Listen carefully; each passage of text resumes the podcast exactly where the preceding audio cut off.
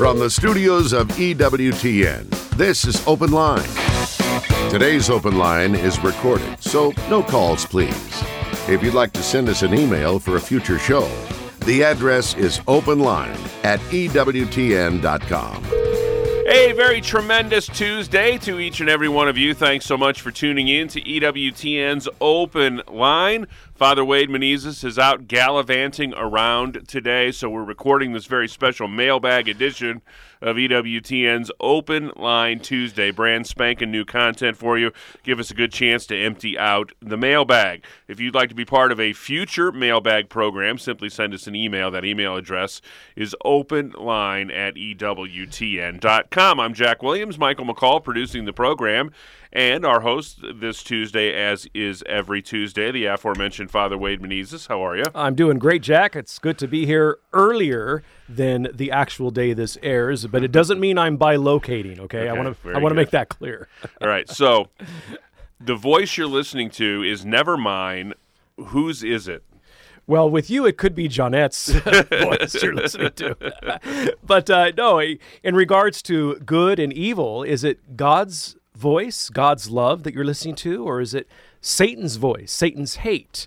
Uh, I got this off of the following website that I think is very, very good, Jack, uh, and that is. Um, CatholicExorcism.org, CatholicExorcism.org, and it's in a prayer card form that's titled, Whose Voice Are You Listening to? Take Every Thought Captive. Whose voice are you listening to? And if you go to CatholicExorcism.org, you will see the, the holy card there on a nice cardstock, and you can get a copy for yourself. Uh, it's based on St. Paul's first letter to the Corinthians, chapter 13, verses 4 through 7. Now, this is a New Testament reading that we often hear, for example, uh, read at weddings. It's one of the wedding options. But we also hear it throughout the liturgical year, both the, the weekday cycle, uh, years one and two, and also the Sunday cycles, whether years A, B, or C. And it's this we've all heard it, it's all familiar to us.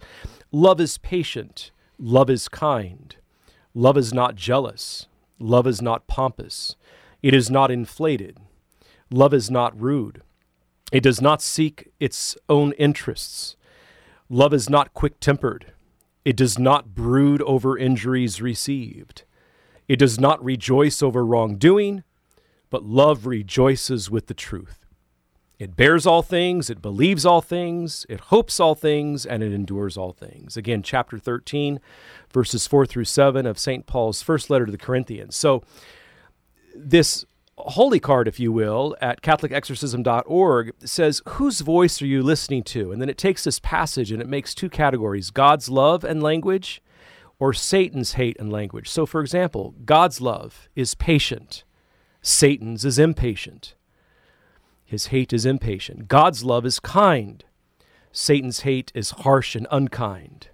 God's love is not jealous, Satan's hate is jealous. God's love is not boastful, but Satan's hate is boastful. God's love is not rude, but Satan's hate is rude.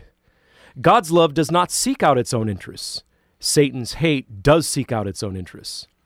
God's love does not keep accounts of wrongs or wrongdoings. Satan's hate does keep accounts of wrongs or of wrongs, wrongdoings. God's love does not rejoice over unrighteousness or injuries received. Satan's hate does rejoice in sin and their own and others and injuries received through those sins. God's love rejoices in the truth, Satan's hate rejoices in falsehood. God's love bears all things, Satan's hate suffers nothing, bears nothing. God's love believes all things, Satan's hate doubts everything. God's love hopes in all things, Satan's hate despairs of everything. God's love perseveres through all things, and Satan's hate quits everything. And God's love never fails, and Satan's hate always loses. I, I'm, I'm, I might be Satan. well, I'm telling you what, this is a good examination of conscience. This is a great examination of conscience, as is that passage from St. Paul's first letter to the Corinthians, chapter 13, verses 4 through 7. Love is patient, love is kind, love is not jealous, it is not pompous. Read that same passage again, friends, but wherever the, lo- the word love is, put in your own first name as a good examination of conscience. Wade is patient. Wade is kind. Wade is not jealous. Well, wait a minute here. I can't say that all the time with a clear conscience. So say that same passage, read meditatively that same passage, but in, in place of the word love, put your own first name. And that's a great examination of conscience. And then also, Jack, uh, on the flip side of that card, we have the good fruits of the Holy Spirit. We know traditionally there's 12, uh, nine in most uh, scripture translations, but an extra three in uh, St. Jerome's uh, Latin Vulgate, which he completed in Bethlehem. He adds the three extra ones of modesty, self control, and chastity. That's why the, the Catholic traditional listing of the, of the fruits of the Holy Spirit is, is 12. But Galatians 5 22 through 23 uh, is where we receive these 12 fruits of the Holy Spirit, wherein we read, But the fruit of the Spirit is charity, that is love, joy, peace, patience, kindness, goodness, long suffering, gentleness, faith, modesty, self control, and chastity. So the good fruits of the Holy Spirit, that's what they are. Now, the bad fruits of Satan, I'll, I'll juxtapose against the good fruits of the Holy Spirit love for Satan, it's hatred. Joy of the Holy Spirit, it's misery for Satan. Peace, it's discord for Satan. Patience, it's impatience for Satan. Kindness, it's harshness for Satan. Goodness, it's wickedness for Satan. Generosity is greediness for Satan. Gentleness of the Holy Spirit is violence for Satan. Faithfulness is unreliability. Modesty is immodesty. Self control is indulgence for Satan. And chastity is lust for Satan. So, again, uh, these two lists that I've just shared for this springboard, whose voice are you listening to? Take every thought captive, uh, is from a prayer card of that title from the St. Michael Center for Spiritual Renewal uh, which website or whose website uh, address is www.catholicexorcism.org. Again, catholicexorcism.org. And it's just a, a, great examination of conscience because we can fly off the handle so easily. You know, and focus, uh, the focus of Open Line Tuesday is faith, family, and fellowship. And in all three of those categories, we can easily get off track of the faith, get off track with family and family members and family situations and also get off track with fellowship. And so it's good to look at these lists of these virtues from uh, St. Paul's first letter to the Corinthians, again, chapter 13, verses 4 through 7, and then juxtapose it against uh, Satan's opposites uh, from those virtues listed in that passage from 1 Corinthians chapter 13. And then, secondly, the 12 fruits of the Holy Spirit, seeing the juxtaposition of Satan's hate against uh, the 12 fruits of the Holy Spirit. And so this is something that that's worth looking at periodically. I think it's also a great website to go look at, catholicexorcism.org, and uh, to want to better yourself. You know, I've always said. Uh, on on open line many times. Uh, number 1803 of the Catechism gives us the, the definition of virtue and virtuous living. And I like to say this as well. You know, it says that we pursue the good, the true, and the beautiful with virtue and virtuous living. What are the opposite of those? If God calls us to the good, the true, and the beautiful in concrete daily actions with all five of the bodily senses and the four primary faculties of the soul intellect, will, memory, and imagination Satan calls us to the opposite of the good, the true, and the beautiful, which would be the bad, the false, and the ugly. Again, it's a very special mailbag edition of EWTN's Open Line Tuesday. We talk faith, family, and fellowship on Tuesdays. If you'd like to be part of a future mailbag program, we would love to hear from you. All you have to do is send us an email. That email address is openline at EWTN.com. That's open line, all one word, at EWTN.com. You can also leave us a message on our listener comment line, and we'll get to some of those a little bit later in the program today as well. All you have to do is simply give us a call after after 3 p.m. Central Time, 4 p.m. Eastern Time, at our regular number, 833 288 EWTN. That's 833 288 3986. Don't call it now because we won't be there to have you leave a message. But uh, after 4 p.m. Eastern Time, uh, you can call that number 833-288-3986 and leave your um, voicemail for us on our listener comment line. But to be part of a regular mailbag, just simply send us the email. The email address again, openline at ewtn.com. That's open line, all one word, at EWTN.com. Once again, we're not taking your phone calls today. We're emptying out the mailbag, a very, uh, very special, rather, mailbag edition of EWTN's Open Line Tuesday with our very favorite Father of Mercy, Father Wade Menezes.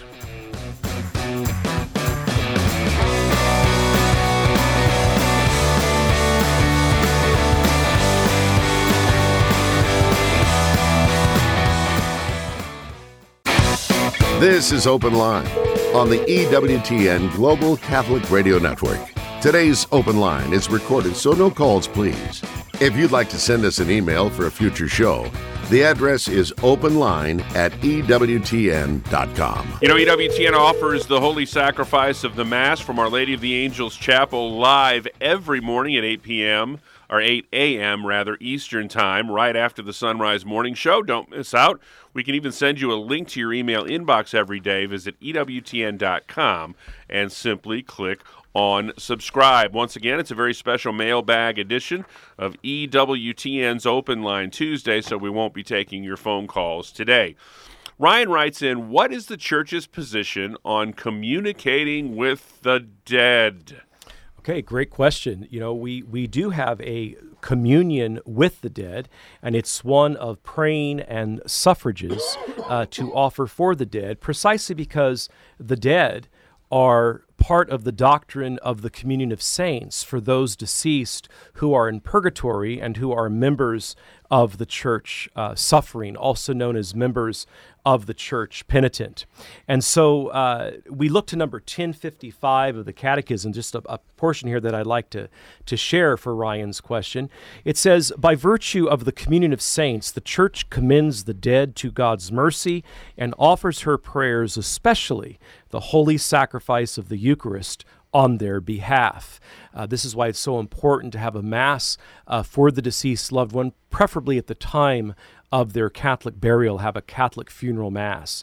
Um, also, number 958 of the Catechism kind of reminds us also of the importance of, of praying for the dead under a heading titled, interestingly enough, Communion with the Dead.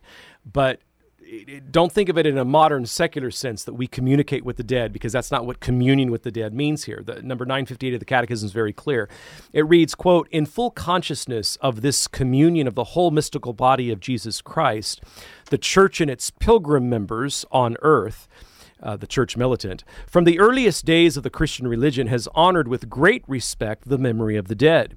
And because it is a holy and wholesome thought to pray for the dead, that they may be loosed from their sins, she offers her suffrages for them. And that's quoting 2 Maccabees 1245. And then it ends with something very interesting. It says, Our prayer for them, meaning the deceased, our prayer for them is capable not only of helping them, but also making their intercession for us effective. So, do the holy souls in purgatory have an effective intercessory power of prayer for those of us still living on earth, members of the church militant? Yes, provided we are first praying for them. 958 is very clear about that. So yes, Ryan, uh, the the church's position on on uh, not so much communicating with the dead, but having communion with the dead, meaning the members of the church uh, penitent, the church suffering in purgatory, and we don't know who they are. We don't know the judgment of individual persons at their death, but we do know this: that the souls in heaven do not need our prayers. We ask them to pray for us. The souls in purgatory do need our prayers, and we can also ask them to pray for us. And the souls of the damned who go there by their own doing, no prayer will help them. And so when we talk about uh, communion with the dead, we're talking about those that are in purgatory, the members of the church penitent, the members of the church suffering. Again, it's a very special mailbag edition of EWTN's Open Line Tuesday. Wendy writes in, I am pro life, but having trouble explaining why, in difficult circumstances, it is still not okay to get an abortion. Are there any resources for victims of rape to deliver their babies? Has anyone ever considered teaming up with Planned Parenthood and doing away with abortions, but still offering resources to women? Well, you, you have a hopeful thought there when you ask, Wendy, has anybody ever thought or consider teaming up with Planned Parenthood and doing away with abortions? I don't think Planned Parenthood wants to do away with abortions. That would do away with Planned Parenthood. Right, exactly. And, and a big money income that they receive from abortions. You know, 2271 of the Catechism, Wendy, says that since the first century, the church has affirmed the moral evil of every procured abortion. Uh, this teaching has not changed and remains unchangeable. Direct abortion, that is to say, abortion willed either as an end or as a means is gravely contrary to the moral law. And we read in the ancient Didache, a first century document, you shall not kill the embryo by abortion and shall not cause the newborn to perish. That's right out of the Didache, the ancient first century document, uh, which has apostolic ties to it. Uh, also, we read in Gaudium et Spes from the Second Vatican Council, uh, paragraph number 51, we read this God, the Lord of life, has entrusted to men the noble mission of safeguarding human life, and all must carry it out in a manner worthy of themselves. Life must be protected with the utmost care from the moment of conception. Abortion and infanticide are abominable crimes. Abortion and infanticide are abominable crimes. So, yes, there are many, many pregnancy centers, both Catholic founded and non Catholic founded, either Protestant founded, non denominational founded, and even non Christian founded pregnancy centers who want to provide the services that you're asking about to assist women who need that assistance because financially they're they're not able to maybe bear a child. And so they're thinking or contemplating about the abortion. And these pregnancy centers are there to assist those women and they do great great work. Uh, some of them actually have medical facilities to give the sonogram etc and have hired professionals that either volunteer their time or work at these pregnancy centers to provide those basic medical needs. But a lot of the pregnancy centers as well don't have any medical facilities. It's simply a, medic, uh, a pregnancy center with clothing, diapers, uh, written resources to guide you on how to care for your newborn, etc. But they do have referrals to pro life medical centers that would assist the woman if the pregnancy center itself doesn't have any of those medical uh, abilities. But some of the pregnancy centers do. So I commend you on, on saying you're pro life, and, and yet you have trouble explaining why, in difficult circumstances, it's still not okay to get an abortion. Again, uh, abortion and infanticide are abominable crimes. It's up to us to stop the line of the crime. Uh, we got to stop the evil and we don't place one more evil on top of another evil. We want to stop the evil in its tracks. And we do that by, let's, let's say, for example, it was a rape situation we don't want to add evil on top of evil by adding the, the, abortion on top of the rape. We want to stop the evil. There's power in stopping the evil. And it's within our jurisdiction, if you will, being pro life and living a pro life ethic to stop the evil in its tracks. Even if the mother ends up giving it up for adoption, fine, okay, but she brought it to life and she helped stop the evil in her track. Tracks. Great question. Angela would like to know what is the significance of blue priestly vestments? Angela, the Roman rite of the Catholic Church has no blue priestly vestments whatsoever. It is not a liturgical color, although you can see blue accented on white vestments for the Blessed Mother. That said, I am aware of the fact that the Anglican Church uh, does have blue or, or does offer blue as a liturgical vestment color of choice, but I don't know necessarily what liturgical season they plug it into. For example, with with the Roman rite of the Catholic Church, white and gold are for the three divine persons, uh, saints who were non-martyrs, uh, the Blessed Virgin, etc. Uh, gold is for the Trinity. Uh, but you can even accent in gold with white for some of these other saints, especially if they're your patronal saints. Uh, the red vestments are for the martyrs, the green vestments are for ordinary time, and the violet vestments are for penitential seasons, namely uh, the penitential season of Lent and the more sober, awakening, quasi penitential season of Advent, what some religious orders even call the Little Lent, because it is meant to be penitential in one sense, but it's more of a penitence uh, vision, a vision of penitence, if you will, that's more uh, looking towards sobriety and quietness and, and awakening and awaiting the birth of Christ, where Lent per se is more penitential in nature. So those two seasons have violet uh, for that uh, penitential time. Uh, so we do not have blue, and I'm not sure what the Anglicans would plug it into. Well, I can I can help you out there. I, I, I would modify your statement just a little bit by saying that in the Roman Rite, we're not supposed to have blue vestments. right, exactly. but there are some out there. Rather than violet, there I've been in parishes where they have blue instead of violet, and it's it's wrong. not right. Yeah, it's not it's not right. It, it, it's not right at all. Uh, violet is what's penitential, not blue. Although we would not have a problem with blue being accented in a white vestment or a white and gold vestment, say for the Blessed Mother on one of her higher feast days, like the Immaculate Conception, December eighth, or the Assumption on August fifteenth. Great question, Angela. Thank you. Henry writes in: Why didn't God just not create Satan or sin in the first place? Well, that's a good question, Henry. Uh, except for your very question implies that God did create Satan in sin. He did not. Uh, you're asking why didn't God just not create Satan or sin in the first place? Again, your question is implying that he did create Satan, that he did create sin. No, God created only the angels and all of them good. But they were given one choice to choose for God or against God. And those who chose for God remain our helpers on earth and in heaven with God. And those who uh, chose against God uh, remain our tempters on earth and are cast into hell. Uh, the same thing with sin. Uh, God gave us free will to choose for Him or against Him, and our first parents uh, chose against Him. And so this ushered the original sin into the reality of the world, the two chief effects of which are a darkened intellect and a weakened will. Prior to the fall of our first parents, we had a, uh, uh, an enlightened intellect and a strengthened will. But then after the fall, that strengthened will became weakened and that enlightened intellect became darkened. Uh, and so we have sin uh, entering the world where vice competes with virtue, etc. Uh, but God did not create either. Now, God does permit things to function according to their proper natures. Okay, so if the human intellect chooses against God, sin will surface, either venially or mortally, from that intellective act that the human person made against God.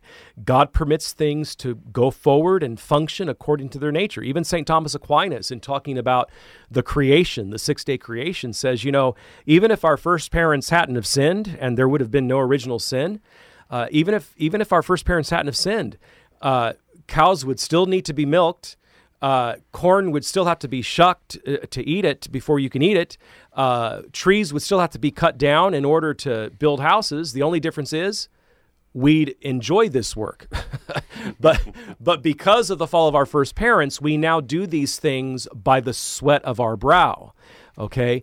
Why do I mention this? Because it's it's it's according to a cow's nature, a bovine nature, to be milked once she gives birth to a calf. It's the nature of a tree to have to be cut and cleaned before you can use it to build the log cabin. It's the nature of corn to have to be picked and then shucked uh, before you can enjoy, the, you know, the, the, the buttery kernel corn. So God has things work according to their nature and he lets things function according to their nature.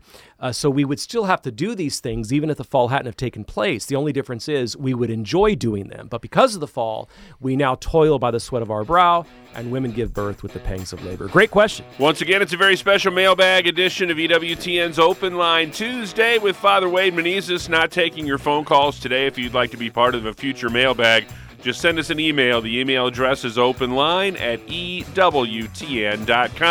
It's Open Line Tuesday with Father Wade.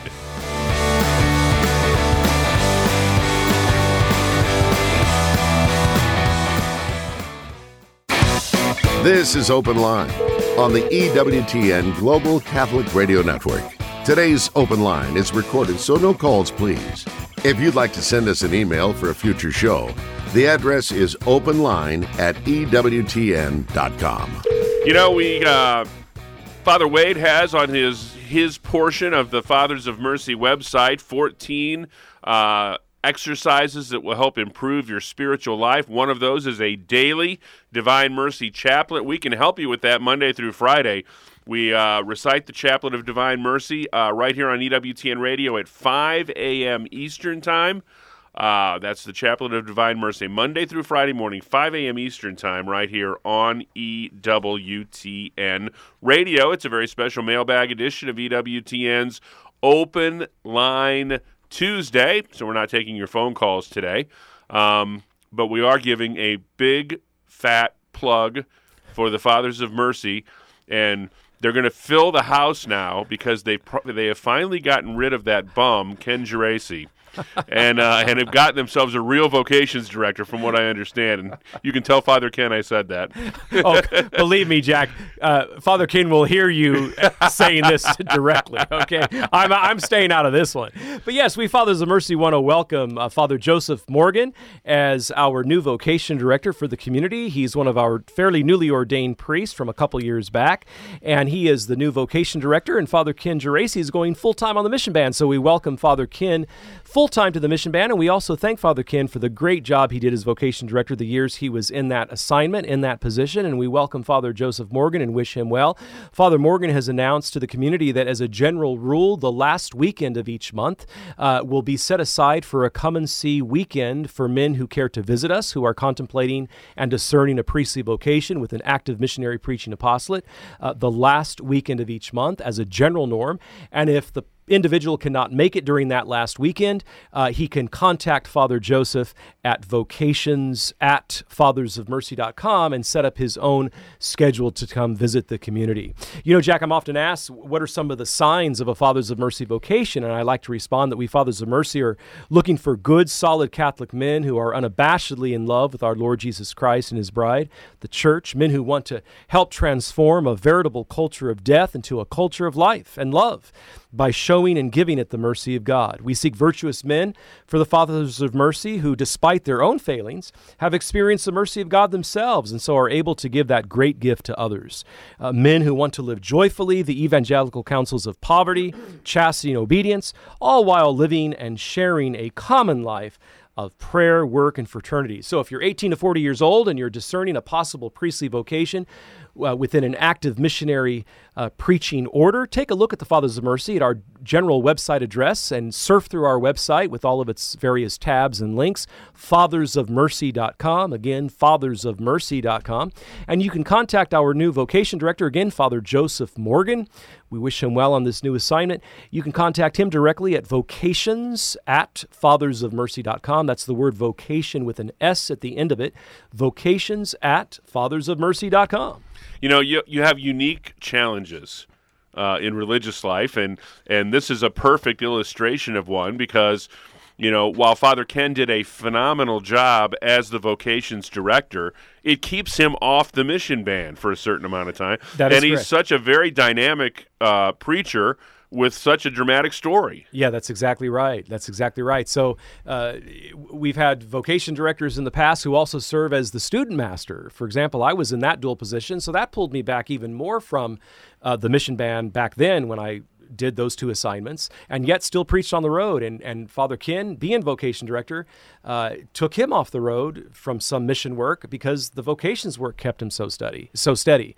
Uh, and now Father Joseph Morgan isn't only the uh, vocation director, but he's also the local house superior for the main generalate house, overseeing the day-to-day runnings of the generalate house. So uh, we wish him well in both of those assignments. Eight. Uh, well, I won't give the phone number because it's a very special mailbag edition of mailbag today. Open Line Tuesday. Keith wants to know if it's good to pray for the dead. Yeah, Keith. You know, go back to the beginning of the show, and and we had a question from Ryan. Uh, Ryan asked, "What is the church's position on communicating with the dead?" And I think he's asking that question more from a secular uh, point of view or purview. Uh, and there is a section of the Catechism that's titled at the top Communion with the Dead, but it's a communion of offering suffrages, a communion of prayer. Why? Because the dead who are in purgatory, the members of the church, suffering or the members of the church uh, penitent uh, are part of the three tiered hierarchy of what we call the doctrine of the communion of saints, right? So the members of the church triumphant in heaven, the members of the church militant, still fighting the good fight while living still on earth, and the members of the church suffering in purgatory. Remember, the damned souls in hell who are there by their own choosing, by purposeful, willed, non repentant mortal sin those souls don't benefit from prayer. So when we talk about communion with the dead, we're talking specifically about the church penitent and the church suffering, the same thing there of the souls in purgatory. And the members of the church triumphant in heaven, they don't need our prayers. We need their prayers. And so uh, number 958 is where I would like to uh, direct you to there, Keith. And again, it says uh, regarding communion with the dead, in full consciousness of this communion of the whole mystical body of Christ, that is the church triumphant in heaven and the church militant on earth and the church suffering or the church penitent in purgatory. Uh, the church and its pilgrim members, those of us who are members of the church militant have from the earliest days of the Christian religion have honored with great respect the memory of the dead because it is a holy and wholesome thought to pray for the dead that they may be loosed from their sins and she offers her suffrages for them our prayer for them is capable not only of helping them but also of making their intercession for us more effective. So that's number 958 there, Keith. I would also like to uh, direct you to number 1032 of the Catechism. Number 1032 and uh, it also expounds on this uh, beautiful reality of praying for the deceased. And in 1032, we read this uh, the teaching is also based on the practice of prayer for the dead, already mentioned already mentioned in sacred scripture. Therefore, Judas Maccabeus made atonement for the dead that they might be delivered from their sins. That's uh, number 609 footnote in the Catechism, quoting Second Maccabees 12:46. So, from the beginning, the Church has honored the memory of the dead and offered prayers and suffrages for them. Above all, the Eucharistic sacrifice, so that thus purified they may attain the beatific vision of God. The church also commends almsgiving, indulgences, and works of penance undertaken on behalf of the dead. And that is number 1032 of the Catechism. St. John Chrysostom, early church father, says, Let us help and commemorate the dead. If Job's sons were purified by their father's sacrifice, why would we doubt that our offerings for the dead bring them some consolation? Let us not hesitate to help those who have died and to offer our prayers for them. Uh, again, that's uh, St. John Chrysostom and number uh, 611 footnote of the Universal Catechism, which is part of paragraph number 1032. So there you go, uh, Keith. Great question on, on whether or not it's good to pray for the dead. And once again, it's a special mailbag edition of EWTN's Open Line Tuesday. Uh, Belinda writes in At the end of time, who prays for the souls in purgatory then? Great question. Well, purgatory ceases at the end of time. The church teaches at the end of the final uh, judgment, at the time of the final judgment, purgatory ceases. And this is uh, mentioned in both number 1030 of the Catechism, it's intimated, as well as number 1479. So uh, we read the final purification or purgatory all who die in God's grace and friendship, but still imperfectly purified, are indeed assured of their eternal salvation. But after death, they undergo purification so as to achieve the holiness necessary to enter the joy of heaven.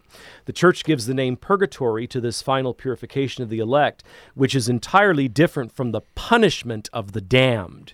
So, purgatory equals purification, hell equals punishment. The church formulated her doctrine of faith on purgatory, especially at the councils of Florence and the councils of Trent. Uh, the tradition of the church, by reference to certain scriptural texts, speaks of a cleansing fire. Uh, number 607, for example, 1 Corinthians 3.15 and 1 Peter 1.7. Uh, and then we read in number uh, 608 footnote from St. Gregory the Great in the Catechism, he says, As for certain lesser faults, we must believe that before the final judgment, so there's the intimation right there, that purgatory ceases at the final judgment. St. Gregory the Great says, As for certain lesser faults, we must believe that before the final judgment, there is a purifying fire. He who is truth says that whoever utters blasphemy against the Holy Spirit will be pardoned, neither in this age nor in the age to come. From this sentence, we understand that certain offenses can be forgiven in this age, but certain others in the age to come, which should be after one's earthly death. And so that tells us a little bit of, more about purgatory and why it exists, why it's a doctrine of the faith for those who die yet imperfectly purified. And then number 1479 uh, is very telling as well. Uh, it gives us a, a, a good intimation as well of the reality of purgatory and the fact that it ceases uh, at the end of time, wherein we read this. Again, number 1479 of the Catechism. Since the faithful departed, now being purified, are also members of the same communion of saints, one way we can help them is to obtain indulgences for them so that the temporal punishment due for their sins may be remitted. Temporal punishment that was not yet uh, atoned for at the time of their earthly death. But the chance to do that after your earthly death ceases at the time of the general judgment, the final coming of Jesus Christ. So, great question there, Belinda, and we thank you so much for that. Again, it's a very special mailbag edition of EWTN's Open Line Tuesday, so we won't be taking your phone calls today. Got an email from Jeff, and he asks Is death natural to the human person since in the beginning we were made to live forever? Well, that's a that's a great great question, and and it's semper distingue, Jeff. Always make distinctions. Saint Thomas Aquinas would teach us. So, the Church herself, in her magisterial authority, does teach that there is a beginning of biological life. Uh, and that there should be no end to it of biological human life. Okay, uh, death is unnatural; it's an apparent separation of body and soul. Uh, there is an end now of biological human life, but because of Christ, because of his death, death itself now is a gateway to a new beginning and eternal life. So Jesus defeated death, which came into the world through the original sin of our first parents. Jesus defeated death by his own death. The very tool that the devil used to bring down humankind Jesus used to bring humankind back up. So, again, the church teaches there is a beginning of life, but there should be no end. Okay, so in that sense, death is unnatural. It's an apparent separation of body and soul. So now, after the fall of our first parents, there is an end now of biological human life. But because of Jesus Christ and his death, death now is a gateway to a new beginning of eternal life. And that's the church's teaching. It is unnatural prior to the fall of our first parents, it's considered natural after the fall, and it's remedied by the death of Christ. His very death, his very paschal mystery, the four event event of his passion, death, resurrection, and ascension. Uh, his very paschal mystery, that four event event, serves as the gateway uh, by which we enter into eternal life. Eight, uh, well, actually, you can call 833 288 3986 after 4 p.m. Eastern Time, and you can leave a uh, voicemail for us with your uh, on our listener comment line. Just call that number 833 288 EWTN after 4 p.m. Eastern Time. Um, Trisha, I don't know if Trisha's hoping or if Trisha's asking, but she wants to know if the Holy Spirit is female. The Holy Spirit is neither female nor male, but pure spirit. Just exactly what the Holy Spirit is is is pure spirit, uh, and so we would not ascribe uh, uh, femalehood, uh, womanhood. Uh, to the Holy Spirit, uh, nor to the Trinitarian Godhead, although Jesus, the Son, was incarnated in male form in a full human nature, just like ours in all things but sin. And although Jesus uh, indeed revealed the the first person of the Trinity as Father to show a relationship with Him as the incarnate Son, uh, Jesus never gave an ascribing of one of the two genders to the Holy Spirit at all. And so instead, we have uh, uh, symbols and signs of the Holy Spirit, like like water, uh, fire, uh, water for cleansing, for example, the water that's used at baptism and the calling of the Holy Spirit at the baptism. Uh, the fire, as though tongues of fire that descended upon the Blessed Mother and the 12 apostles in the upper room at the time of Pentecost. Uh, Jesus also called uh, the Holy Spirit the consoler, the one who consoles. um, the advocate, the one who speaks on behalf of, advocare. Uh, think of a lawyer. Uh, the, the lawyer speaks on the client's behalf in the courtroom. There you go, Jack. The Holy Spirit is your lawyer. there you go. Okay. You have a lawyer that comes free of charge. Hopefully, you'll never need him in that regard, but you know. Let, us hope not. But uh, advocare, advocate, to speak on behalf of, a consoler uh, paraclete, which also means in the Greek advocate. Uh, I remember years ago as a seminarian when I was pursuing my Thomistic philosophy, we had Sunday high vespers in the parish church, all the seminary uh, with the, the Oratorian fathers. And there was a, a younger young lady there with her family that would come to Vespers. And when it came time for the divine praises at the end of Solemn Vespers, right after the benediction of the Blessed Sacrament over the congregation, she would say very clearly, while all the other rest of us were saying, Blessed be the Holy Spirit, the Paraclete, meaning advocate in the Greek. This little girl shouted from the top of her lungs, Blessed be the Holy Spirit, the parakeet because she saw these images of the Blessed Trinity of the, the Father and the Son depicted as male. Again, Jesus came as a biological male in his sacred incarnation through the womb of the Blessed Mother and was on earth for some 33 years, sacred tradition tells us. Had a full human nature just like ours, but sin. He revealed the Father as Father in the masculine form. Uh, but the Holy Spirit in art is always depicted as the dove. So I think she saw the dove and maybe the family had a parakeet. I don't know. And so she put the two together. But no, the, the, the Holy Spirit is not female. Uh, instead, we ascribe to the Holy Spirit those other terms that I've explained. Again, it's a very special mailbag edition of Open Line Tuesday. Brett has contributed to that mailbag. He wants to know how does one who's not married in the church rectify the situation?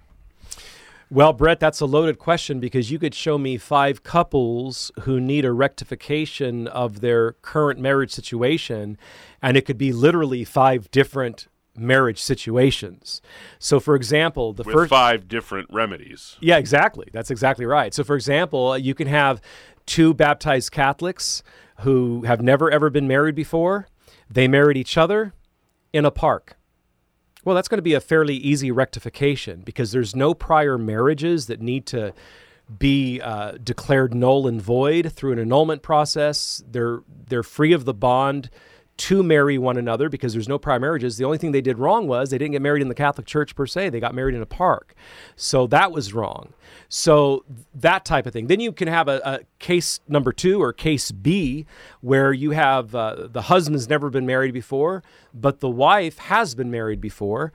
Again, both Catholics. Then uh, case number C where uh, the the husband's Catholic, the wife's not Catholic. She's a fervent Baptist, but she's had two prior husbands, let's say. So every case will be different. So what do you want to do? You want to set up an appointment with your local parish pastor and explain to him your particular situation. That's how you begin to rectify a certain marital situation. Explain to the pastor what the marriage case is for both uh, and what it's going to take to remedy this situation. It could be that one of them is currently unmarried, but they want to marry, so they haven't remarried yet, but they want to remarry in the church. Fine, explain that to the pastor. But you begin by making an appointment with your pastor. It could be that your pastor, mind you, will have somebody on staff to serve as uh, uh, the person who analyzes the the initially at least the marriage cases. I, have I've been at many parishes, for example, where the permanent married deacon is on staff full time at the parish,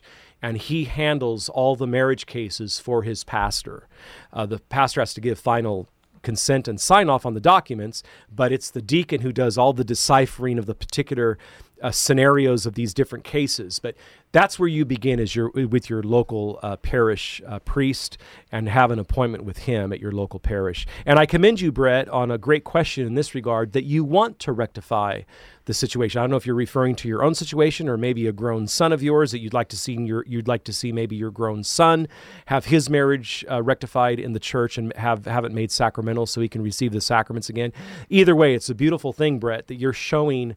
Uh, uh, purposeful intent of, of wanting the situation rectified. And you know, it's very important to investigate these things because there's a lot of information out there, and not all of it is accurate. And there are a lot of people that are uh, going through their lives thinking that there's no hope in the Catholic Church for their personal situation, and that may or may not be the case. Yeah, exactly. It, it's it's worth setting up the initial appointment, and even if the pastor says, you know what, this is too confusing for me, I'm going to send you to the marriage tribunal head at the diocesan office and have you have a meeting with him or her, the person who heads up the, the marriage tribunal for the diocese. Have a, have a simple meeting with that person, and they'll offer you greater clarity. So if it can't be resolved at the parish level, fear not. Uh, there's always the diocesan level. Um, Ian says, I am Protestant, becoming Catholic this year. My wife and children are not can I still participate in their service to encourage their spiritual growth while also attending Mass? You can, uh, but I would be careful, uh, Ian, that it doesn't come uh, a religious indifferentism on your part. Because as a Catholic entering the Catholic faith, or as a, as a Protestant who's entering the Catholic faith, you know full well the fullness of truth that the Catholic Church teaches. For example, her four marks one, holy, Catholic, and apostolic, um, the seven sacraments, the three sacraments of initiation, baptism, confirmation, Holy Eucharist, the two sacraments of union, which are at the service of communion to the populaces of the world, that is matrimony and holy orders, matrimony for physical life, holy orders for spiritual life, and then, of course, lastly, the two sacraments of healing, confession, and the anointing of the sick for the reality of the body soul compositeness of the human person. Uh, you know these truths. So, you your goal is to share these beautiful truths with your wife and children. And indeed the decision la- lies with them whether or not they want to convert to the catholic faith. But if they see a religious indifferentism to you they're going to say what is the big deal of becoming catholic? All, all religions are the same. And that actually borders on what father john hardon would call an agnostic indifferentism. That uh, what the heck? Uh, if god is out there every religion's the same. Well no. The Almighty God sent his only begotten Son, who revealed himself and the Father and the Holy Spirit and established a church that we know by her four marks. So I would say that yes, you can still participate in their Protestant service to encourage their spiritual growth, but I wouldn't make it an every single Sunday thing. Maybe if they have a, a, special event happening at their church and that involves one of your children or your wife, a recognition of some sort, yes, you want to go be there to support them. But you would surely, surely never let your worship at their church usurp your Sunday obligation at Holy Mass, the celebration of the Eucharist, the source and summit of the Christian life, once you become a Catholic. You would never let that happen. Uh, and finally, today, Justine writes in What is the issue that the Catholic Church has with gender reassignment surgeries? Great question, uh, Justine, and I thank you very much for it because it's such an important topic and a timely topic uh, currently in 2023. And before I I provide you with an answer, I want I want to urge you to look at EWTN.com on demand series uh, at the EWTN website, and you'll find a five part series titled The Transgender Movement What Catholics Need to Know. It's very balanced, it's very forthright. It gives the teachings of the faith based on one's baptism and confirmation and upholding the truth. And again, the transgender movement what Catholics need to know. It can be found at ewtn.com slash on demand by that very title. Okay. The church recognizes, Justine, that every human person is created in the image and likeness of God, male or female, he made them. In his own image and likeness, he made them. Genesis 1, verses 26 and 27.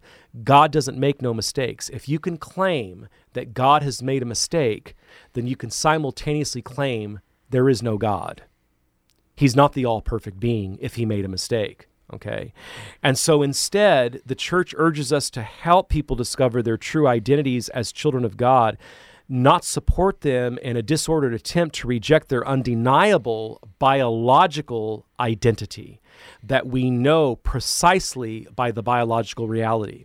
In this light, we should act in love toward those who experience gender identity disorder, so called gender dysphoria, which can be a very real phenomena. And we need to reprove those who engage in name calling and other uncharitable behavior toward them. Uh, the young need to be helped to accept their own body as it was created by God. For thinking that we enjoy absolute power over our own bodies turns often subtly, Justine, into thinking that we enjoy absolute power over creation. Okay? Which, interestingly enough, is why the church is against such things as uh, clairvoyance, uh, uh, tarot cards, uh, communicating with the dead, because at the end of it all, those types of things that are occultic behavior, they lean towards a control over the reality of things. And in one sense, albeit in a different avenue, we have the same thing happening here. Uh, we think that we can enjoy absolute power over our own bodies, and this turns often subtly into thinking that we enjoy absolute power over creation. An appreciation, an appreciation of our body as male or female is also necessary for our own self awareness in an encounter with others different from ourselves, and in this way we can joyfully accept the specific gifts of another man or woman, the work of God the Creator, and find mutual enrichment. Father, would you leave us with a blessing? I certainly will, Jack. May the blessing of Almighty God, the Father, and the Son, and the Holy Spirit descend upon all of our Open Line Tuesday listeners and remain with each and every one of you this day and always. St. Joseph, terror of demons. Pray for us on behalf of our host, Father Wade Menezes, our producer, Michael McCall. I'm Jack Williams. Thanks so much for tuning in. Back at it next week. Until then, God bless.